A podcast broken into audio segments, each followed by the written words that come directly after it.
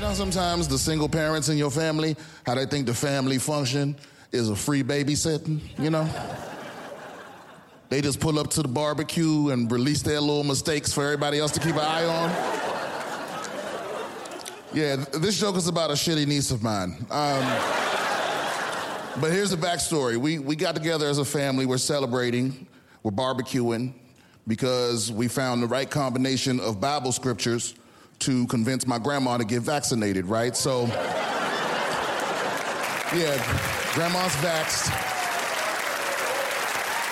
And thank you. And so I sent the group text to the whole family hey, listen, you can't behave like you normally do because Uncle Brian has a bachelor pad. You know, it's not childproof up in here, right? The, the, the corners of the tables are sharp, it, it's loose wiring. You know, there's, there's lube, there's drugs. You know, so just keep your kids in your eyesight, you know? And my niece acted like she didn't get the memo. She just walked right in, let her demons go, right? and they're playing some weird kind of hide and go seek or whatever. And keep in mind, I'm cooking, so I'm going back and forth between the kitchen and the grill. And every time I walk back in the kitchen, her kids are doing something exceedingly dangerous, right? So the first time I, I walk in the kitchen, uh, the, the, the youngest one is up under the sink with his head stuck in that little U shape in the pipe right there. Right? No, no biggie, we grease him up, we get him out, right? And uh, the second time I come in the kitchen, uh, the oldest one is hiding in the deep freezer.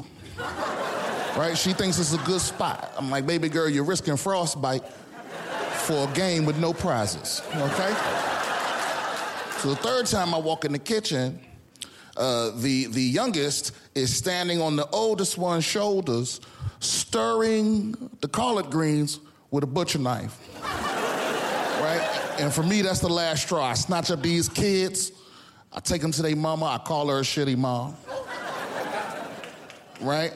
She's got no rebuttal, because she is. so she starts crying at the top of her lungs which in this family is the bad signal for the other bitches that made poor decisions, right? Enjoy Brian Simpson on David Letterman Presents That's My Time.